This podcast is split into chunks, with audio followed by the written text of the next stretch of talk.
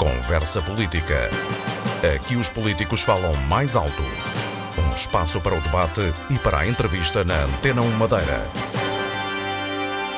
Boa tarde, bem-vindos à Conversa Política. O nosso convidado de hoje, Jorge Veiga França, é presidente da CIFRA, a Câmara de Comércio e Indústria da Madeira, desde dezembro passado. Doutor, boa tarde, muito obrigado por estar na Antena 1 Madeira. Muito obrigado, boa tarde. Eu começaria exatamente por eh, perceber um pouco, o doutor em janeiro tomou posse oficialmente na ACIF, Exato. Uh, tem estado a ouvir eh, em encontros sectoriais, os associados, a tomar um pouco o pulso à organização.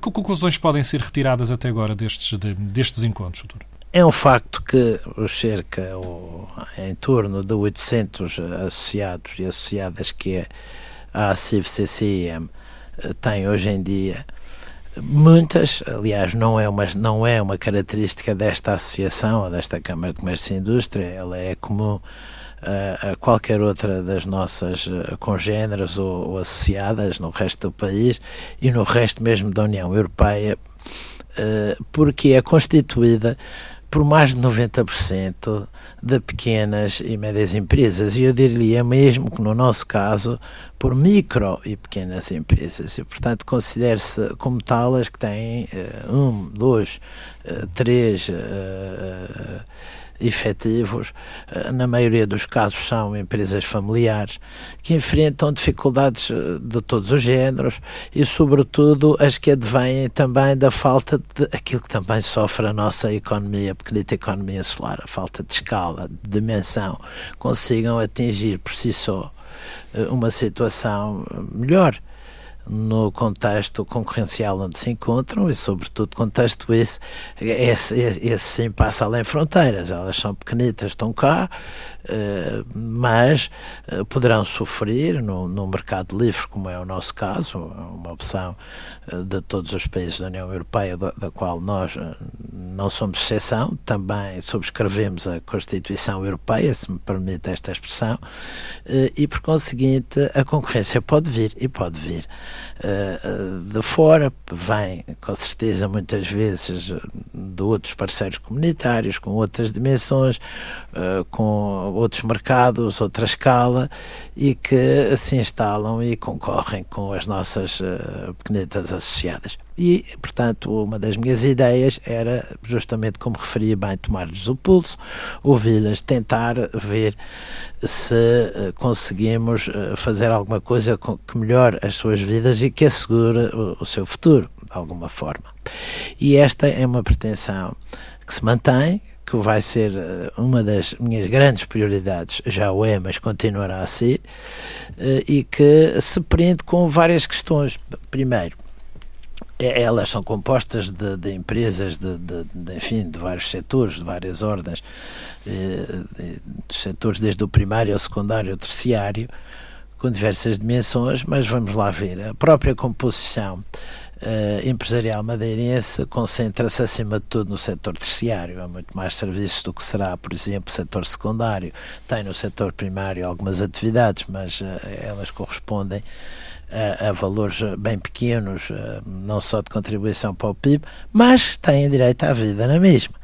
E são muitas delas associadas, para grande alegria nossa, da CIF mas outras há que eu pretendo também atingir com este exemplo de apoio eh, às uh, pequenas e microempresas regionais. E pretendo atraí-las, porque todos juntos temos muito mais força, conseguimos muito mais. Enquanto que sozinhas elas terão muita dificuldade até em sobreviver a longo prazo. Uh, em conjunto e uh, abraçando o associativismo. Eu sei que é uma coisa que não é muito é característica nem nossa de madeirense, nem nossa de português, que também somos, uh, o associativismo precisa de ser eh, fomentado, precisa de ser acariciado.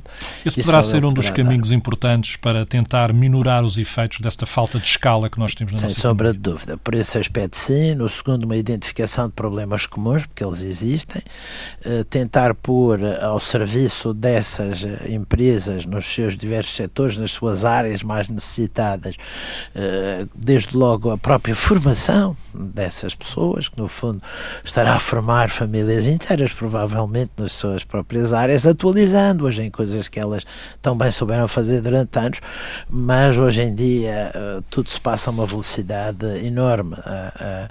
A globalização teve esse efeito que, a meu ver, em alguns aspectos será nefasto, porque hum. torna a, a, a, vida das empresas, calhar, mais curta. Mas até uma boa decisão, quer seja de investimento maior ou desinvestimento, a, a bem da concentração noutros, por exemplo, poderão ser medidas que ponham a ganhar todas as partes no processo. Hum. Essa, essa adaptação, Soutor, será muito importante para as nossas pequenas e microempresas, eh, como falava, conseguir de alguma forma compreender os mercados e conseguir, sobretudo, trazer empresas com alguma tradição e com alguma forma de estar no, no mercado para estas novas tecnologias que, como dizia, estão Exatamente. a mudar praticamente todos os dias. Exatamente há toda uma percepção de que, volto a referir, a formação, inclusive do ponto de vista dos, eh, dos meios que são postos à disposição, designadamente os tecnológicos, como referia muito bem, para poder uh, publicitar a sua atividade, melhorar a sua vida de, de empresa,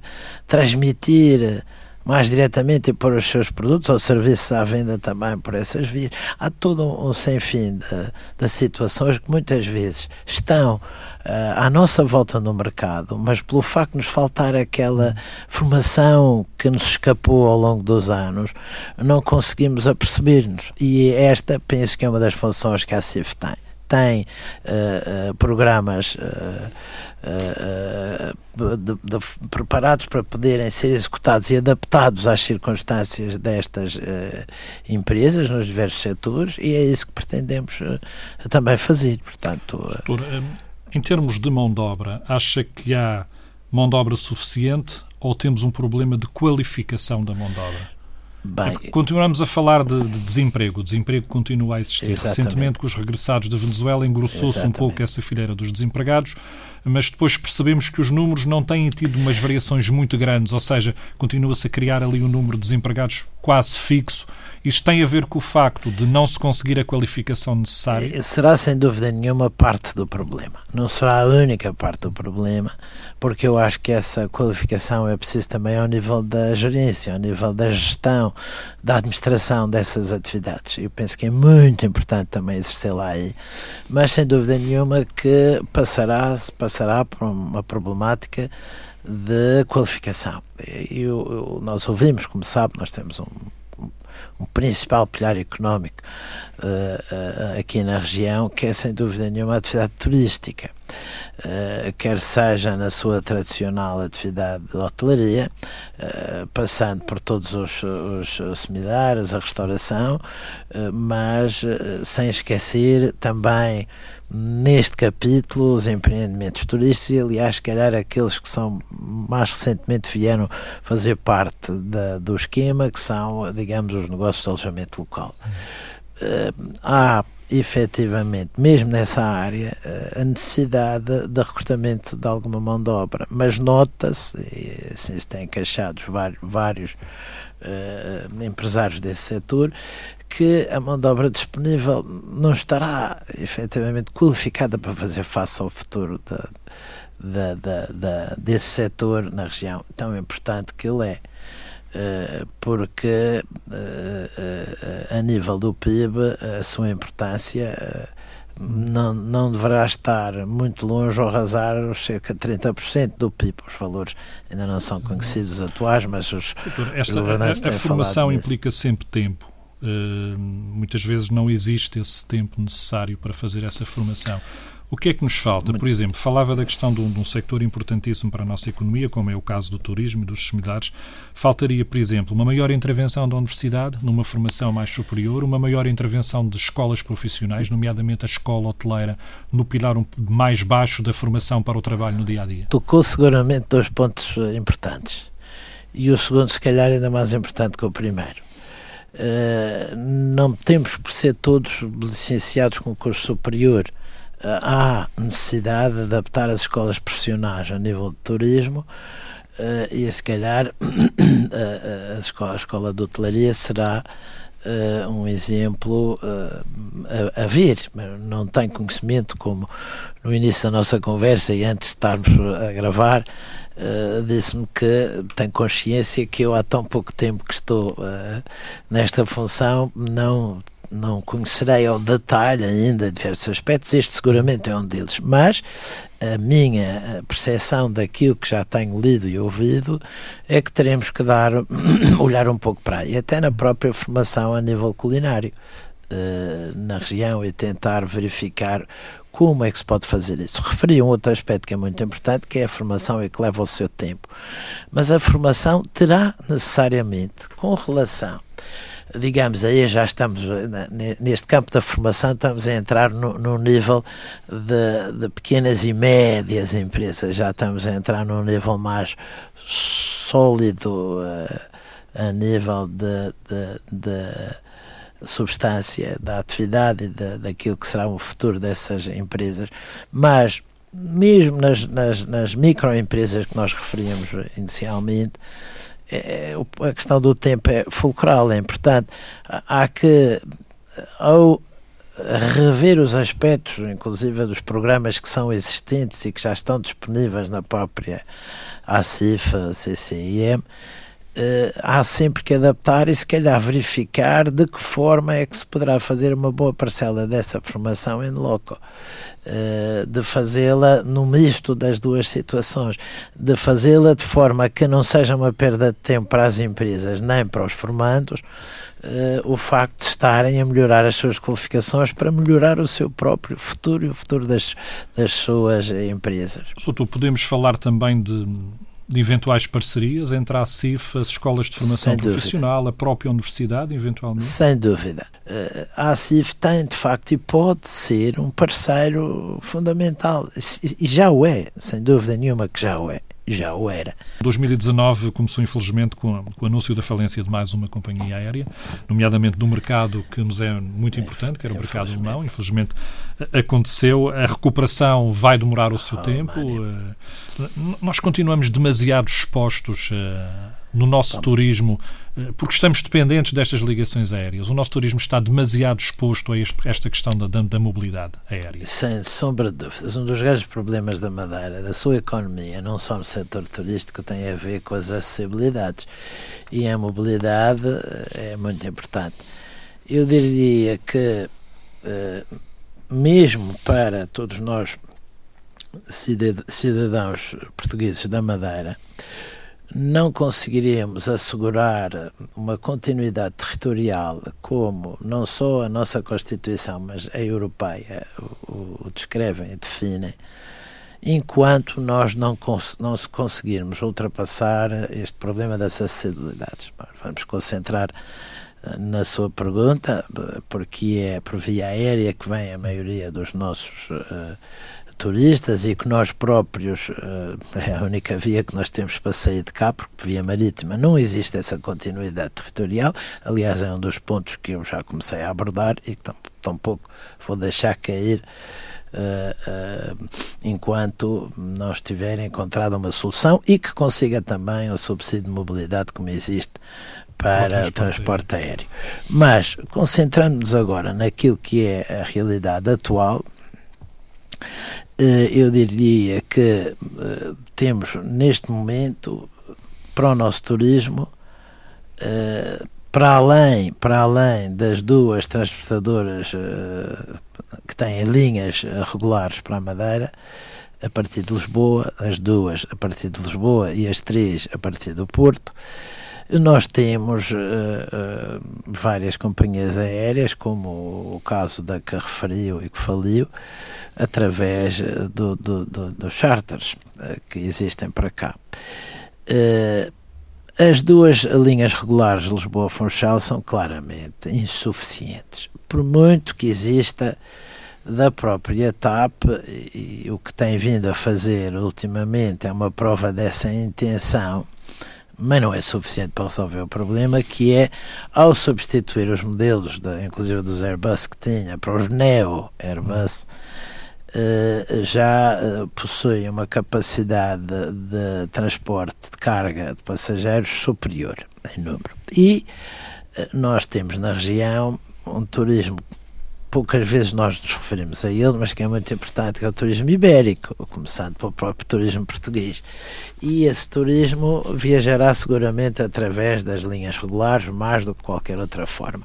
Os que vêm dos grandes destinos, e referi muito bem o caso alemão, uh, o caso alemão uh, que transportaria de cerca de à volta dos 40 mil eh, passageiros. Eu já ouvi, li vários números eh, e vi vários números, o que significam 80 mil escalas. Não chega a 100 mil. cerca de 60 mil eh, passageiros. E, e não chega, não chega aos números que tiveram, embora pudesse, pudesse, pudessem estar programados para este ano, mas penso que não chegaria. Mas qualquer número é importantíssimo. Uhum. Qualquer número desses que é perdido, mesmo se fosse 10 mil, já era uma perda grande para nós.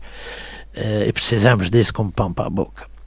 Uh, ora, o que é que acontece? Nós sabemos que essa problemática, uh, enfim, do, dos charters, os low cost, se me permita a expressão mais alargada, o low cost, com os problemas que nós temos tido com a inoperacionalidade do aeroporto de Santo, o aeroporto Cristiano Ronaldo, em Santa Catarina, Santa Cruz, é um problema muito grande que para as low cost começa a ser inultrapassável e daí ou desistem das linhas, como aconteceu ano passado com algumas delas, a Vueling é um bom exemplo, ou por isso simplesmente acabam por falir porque têm margens muito curtas e uma inoperacionalidade crescente. Eu refiro-lhe que nos últimos dois anos, comparativamente aos 10 anos anteriores, uma taxa de, de operacionalidade que andaria no 1,8%, aproxima-se hoje em dia e o ano passado foi cerca de 8%, 7,8% ou 7,7%, vamos que vi. E este ano, se calhar, nós estaremos, enfim, não sei, não sei, eu não me atrevo a dizer. Já começámos com, com, o ano com, com algumas. quatro dias de, de inoperacionalidade. Exatamente. Portanto, esta, esta taxa de inoperacionalidade para as low cost tem um custo muito grande. Daí... Por muita promoção que se faça do destino, doutor, eh, acaba por ser complicado depois conseguir convencer eh, as companhias a voar para cá exatamente por esses condicionantes do aeroporto. Bom, nós temos que dar um sinal claro, em primeiro lugar. São, são tantos, tantos os parâmetros tantas as variáveis que qualquer pessoa que lhe responda assim não estará a fugir à questão. Também não me fico por nisto, não gosto dessa situação.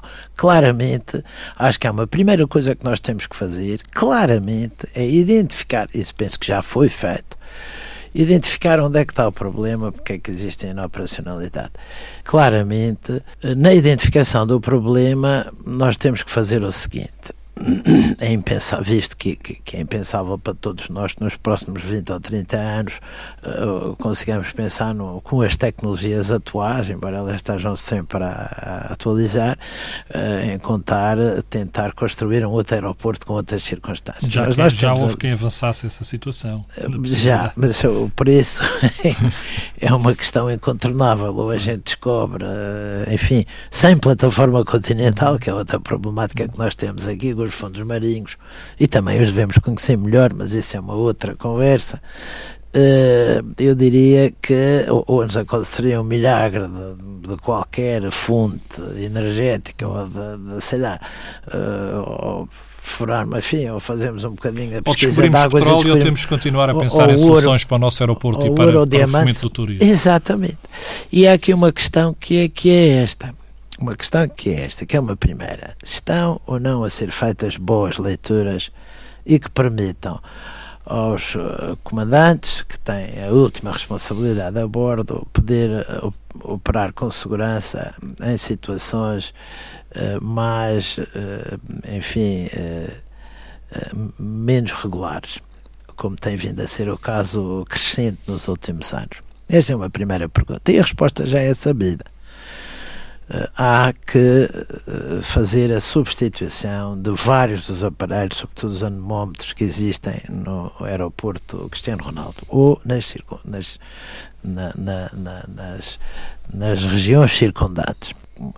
Uma outra, eh, outro parâmetro que será o, o, será o custeio destes aparelhos. Mas já existe uma entidade que está já indicada e que será responsável pela aquisição dos equipamentos que são necessários. Na tentativa de contornar o problema, o que se tem falado de criar uma alternativa chamada Porto Santo e depois uma ligação para a Madeira? Olha que é uma ideia que me agrada e sobre a maneira. Evidentemente cá está, não sou um perito nessa matéria, mas por que não? Eu acho que isso resolveria seguramente uma boa parte da, do problema atual. Dávamos a o afastamento, o, o afastamento do Porto Santo, a abertura das unidades hoteleiras durante o, o ano todo, uma melhoria da, da qualidade e das condições de trabalho e de vida uh, dos uh, nossos conterrâneos do, do Porto Santo e permitiria, permitiria inclusive também um negócio, se calhar, em melhores condições do transporte marítimo atual. Também concordo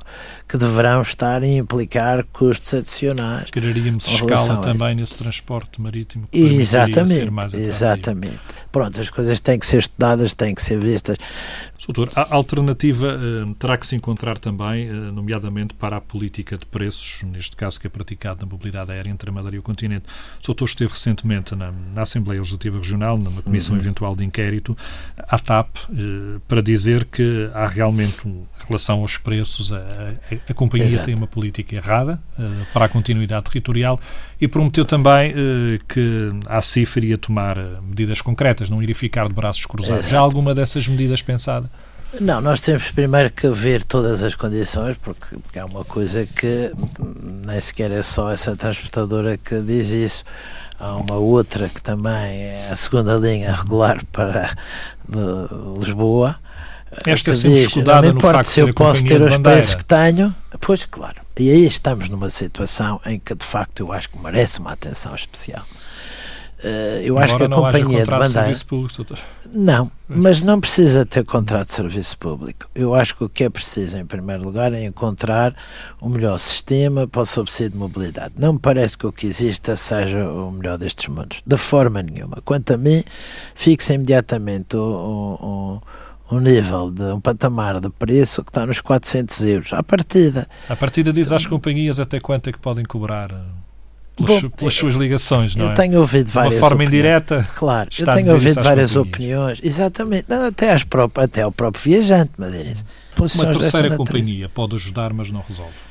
Uma terceira companhia vai permitir que aquilo que alguém me perguntou nessa mesma nessa mesma sessão uh, se eu achava que existia uh, um cartel um duopólio, as regras de um cartel.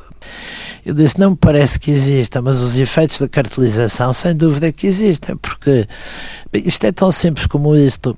Se nós só temos duas empresas a operar, eu sei que a totalidade da procura é X e eu dou a resposta para Y. Eu sei que Y mais Z igual a X, portanto Z é o que o outro faz.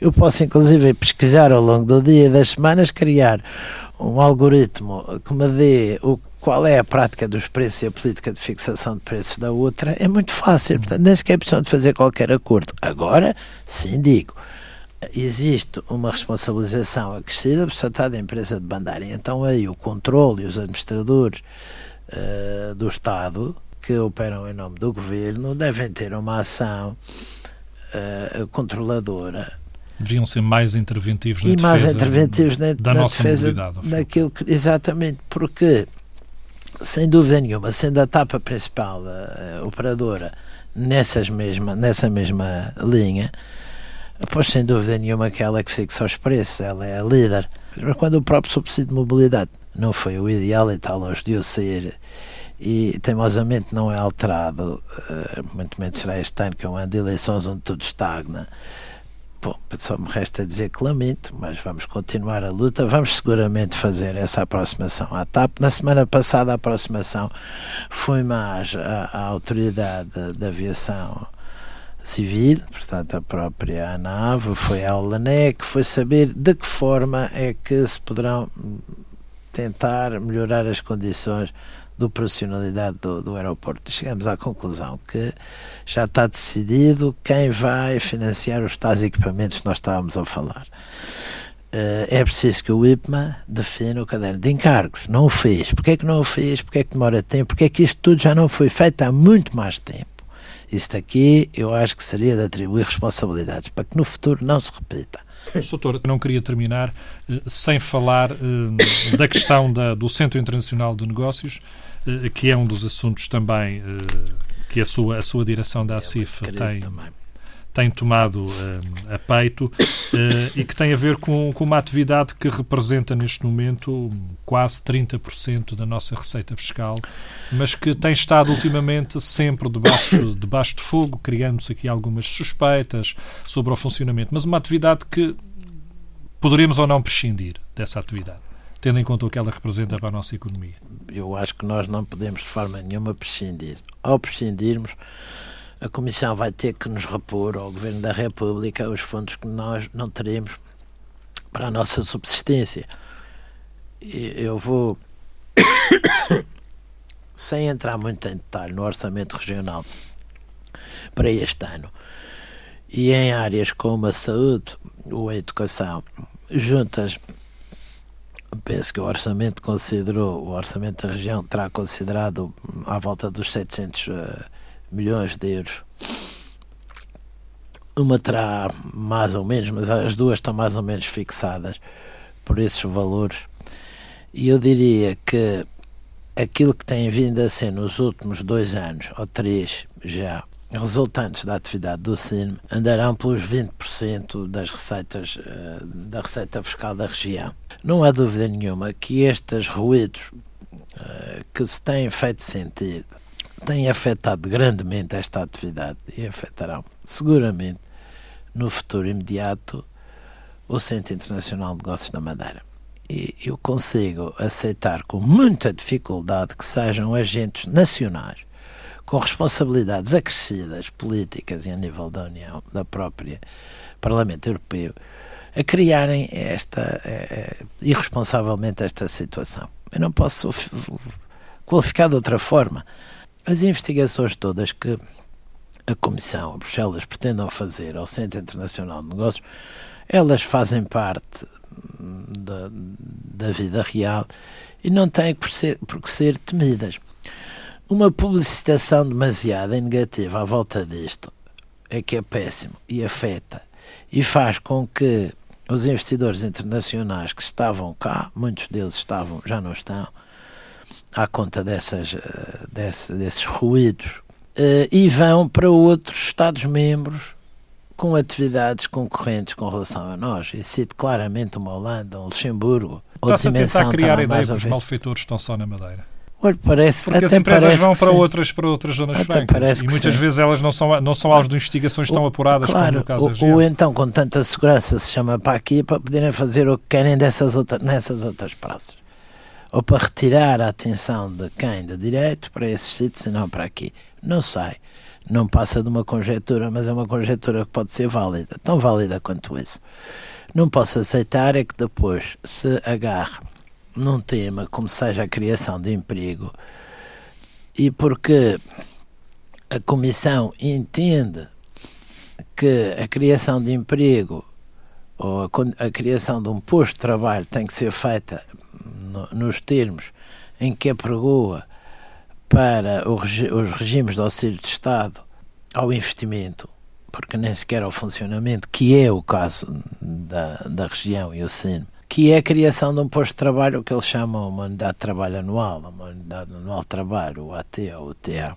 Quando a nossa lei laboral é claramente respeitada, eh, querer tirar ilações quanto à aplica aplicação e à, interpreta à interpretação da nossa legislação, eu já acho isso completamente incorreto. Se há alguma dúvida nessa matéria, a Comissão o que deveria fazer é dizer, meus senhores, daqui para a frente, uh, o entendimento, se é essa a leitura, se é que faz sentido, se é que efetivamente as condições que nós temos aqui na Madeira sequer concorrem para que se considere que se está perante uma situação de auxílio do Estado e não de uma pura política soberana de natureza fiscal. Se Bruxelas não tiver atenção a isso, parece que teremos notícias muito em breve, muito provavelmente já nas próximas semanas, quanto à posição de Bruxelas relativamente a este aspecto da criação de emprego, porque entendem que o emprego não pode ser a, a, a, tempo parcial, teria que ser a tempo inteiro, como expliquei, ter uma unidade, o que significaria 200 e não sei quantos dias ao mês, a 8 horas por dia, uh, porque é o que lá impõem com relação aos, auxílios, aos regimes de auxílio de Estados ao investimento, que nem é o caso.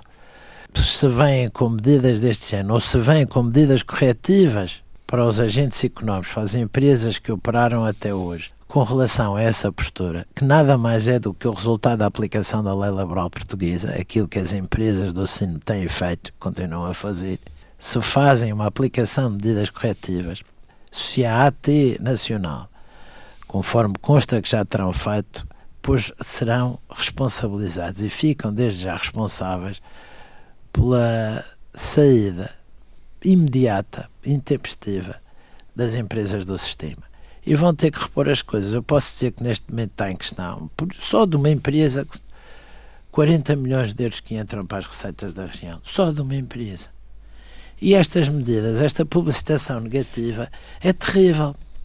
Mas se Bruxelas não toma cuidado como se vai pronunciar com relação a esta situação uh, de procedimento que abriu contra o Estado português para verificar essa situação, em vez de tomar medidas razoáveis, dizer eu entendo que no futuro então que seja assim, faça-se isso no futuro.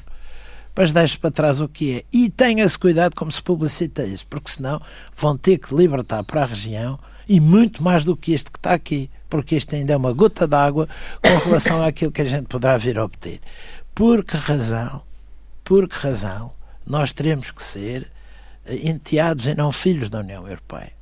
Por que razão teremos de ser tratados desta maneira? Por que razão não nos ouvem? E por que razão? Bem, não sei, não entendo. Por que razão algumas uh, uh, pessoas que se, que se estimam portuguesas uh, tratam uma das suas regiões desta maneira, se é sequer querer entender o problema. Se há alguém a incumprir, castigue-se, aplique-se-lhe as coimas, o que seja, o que esteja previsto na lei para isso mas não se comecem com medidas que acabam por destruir aquilo que é a segunda principal fonte de receitas da região neste momento, e já o é uns anos esta parte, e que ficará sempre aquém, porque as coisas sempre são feitas a meio caminho, meio hasto. Nós estamos numa situação, e ao longo dos anos, a história do sino tem sido uma história desse género. E é lamentável, e sobretudo por uma razão muito simples. Eu acho que nós temos que aprender no nosso país, e já fizemos tantas coisas boas, por que razão não uh, conseguimos preconizar estabilidade legislativa, estabilidade aos regimes que nós lançamos para o que quer que seja. Faz-se uma coisa numa legislatura, vem uma outra limpa e faz outra coisa. Isto é terceiro mundo, isto não é de primeiro mundo. Falou-se muito de se deverá ser uma entidade pública a explorar no eh, Centro Internacional de Negócios da Madeira ou deverá ser uma entidade concessionária? Eu vou lhe dizer que isso é uma autêntica falsa, uma falácia, uma falsa questão. Eu conheço e acompanhei isto desde os primórdios do desenvolvimento do sistema e diria o seguinte: se fosse na altura eh, uma entidade pública a gerir isto, nós não teríamos sequer arrancado do chão. Isto pode ser o mais claro possível. Em 1980, em troca ao passo, a região autónoma da Madeira tinha alguma dificuldade voltou a passar a tê-la, mas durante muitos anos nem, conseguiria, nem conseguiria aceder a determinados financiamentos em determinado nível para conseguir, inclusive, uh, apresentar o seu aval para conseguir que quem explorasse o, o sistema conseguisse os fundos necessários a financiar toda a obra que está na, na Zona Franca Industrial, por exemplo. Isto já para não falar no, no, no nos fundos investidos na promoção e divulgação do sistema internacionalmente. Não podemos esquecer que cresceu o sistema e rapidamente, em poucos anos, eh, era composto o SIN por quatro grandes áreas eh, de atuação. A área financeira, que entretanto Bruxelas e enfim as entidades uh, internacionais como a OCDE e tudo decidiram que seria melhor porque poderia ser eventual eh, criar um problema eventual futuro de concorrência desleal ou de uma situação com género foi abandonada em 2011. Mas, na altura, eh, tinha uma zona, uma, uma, os serviços financeiros, portanto, uma, uma, os serviços financeiros exteriores, os serviços internacionais, que ainda continuam a existir, uma zona franca industrial, portanto, atividades industriais, e um registro internacional de navios, shipping. Nós estamos a falar aqui de quatro tutelas distintas, isto para além do problema do financiamento ter um governo regional já por si, no, digamos, no, num, num grau de, de, de, governação regional, que tem sempre que ter, digamos, para defender nas instâncias comunitárias eh, todo este regime, tem que o fazer em conjunto e de mão dada com o governo central. Já imaginou que era para a implementação de cada uma destas áreas, negociá-las todas com o Governo Central e depois a nível uh, europeu. Isso seria absolutamente impensável. Do, Qualquer que fosse a área estaria debaixo de uma seria tutela. demasiado pesada para a agilidade que se pretendia para, esse para a é outro, Esse é outro dos, outra das razões. Já para não, para não falar que, eventualmente, em tudo o que se viu, em outras áreas, em que se foi buscar uma gestão uh, privada, mas uma entidade com capitais mistos. Mas eu relembro e recordo que a região sempre teve uma última palavra a dizer no âmbito deste tudo. Tinha administradores, tinha um deles executivo, uh, e tinha aquilo que noutros tempos chamariam Golden Shares. Evidentemente que isso já acabou há uns anos, esta parte, mas eles existiram. Eu diria que a gestão é a prova disso, inclusive com o contrato de concessão assinado, uh, a região conseguia benefícios muito superiores aos 25%, que durante vários anos foi a sua participação na Sociedade de Desenvolvimento da Madeira. Isso foi alterado também. Eu não diria que hoje em dia não diria que, que não, enfim, recuso-me a comentar os efeitos ou aquilo que defenderiam os defensores de uma gestão uh, totalmente pública hoje em dia. Agora, começá-la por aí é não saber do que se trata, não ter acompanhado o que aconteceu nestes anos todos. Não se teria posto de pé o centro tal como ele existe hoje em dia. Isto é uma realidade incontestável para quem conhece o assunto e conhece as regras. Foi entendido alterar as condições. Muito bem. Eu não vou, como digo, contestar as, as diferentes uh, opiniões e as defesas daquilo que é entendido. Mas, na altura do arranque deste processo todo, pois eu penso que uma, o sistema público seria demasiado pesado, demasiado dependente de si próprio para amarrar a situação, nós temos N experiências no país, sobretudo em Portugal, não é? Uh, onde isso acontece com uma facilidade incrível, desde que haja um opositor ou dois em posição uh, dominante num determinado aspecto, quer seja no governo regional ou central, e, e, e as coisas não se fazem. Portanto, chegou-se aqui e eu acho que a experiência foi bem feita, podia ter sido outra, não podemos andar para trás, vamos olhar para a frente, quando há tanta coisa de primeiro mundo que nós já fazemos bem feitas. Uma delas, por exemplo, é desenvolver as, as empresas tecnológicas, que é uma outra área que eu quero ver bem mais desenvolvida cá. Ela pode permitir uma deslocalização para a região de, de, não só de mão de obra especializada nessa área, como desenvolver na região, continuar a desenvolver aquilo que nós já temos, eh, que são engenheiros informáticos qualificados e com áreas de atuação. Aliás, o Brava Valley é um bom exemplo daquilo que se tem feito. Uh, e, e, utilizando como, como infraestrutura de base o regime fiscal do CINME, eu acho que temos tudo para conseguir desenvolvê-lo muito mais. Portanto, não se acabe com o CINME numa altura em que se calhar a pretensão dos nossos uh, concorrentes de, de, de, outros Estados-membros pretendem acabar com este vez para conseguir eles uh, ir adiante e nós ficar para trás mais uma vez. Espero bem que não seja o caso. Doutor Jorge Veiga França, obrigado por ter estado na Antena Madeira. Muito obrigado, com muito gosto e obrigado. Conversa Política. Aqui os políticos falam mais alto. Um espaço para o debate e para a entrevista na Antena 1 Madeira.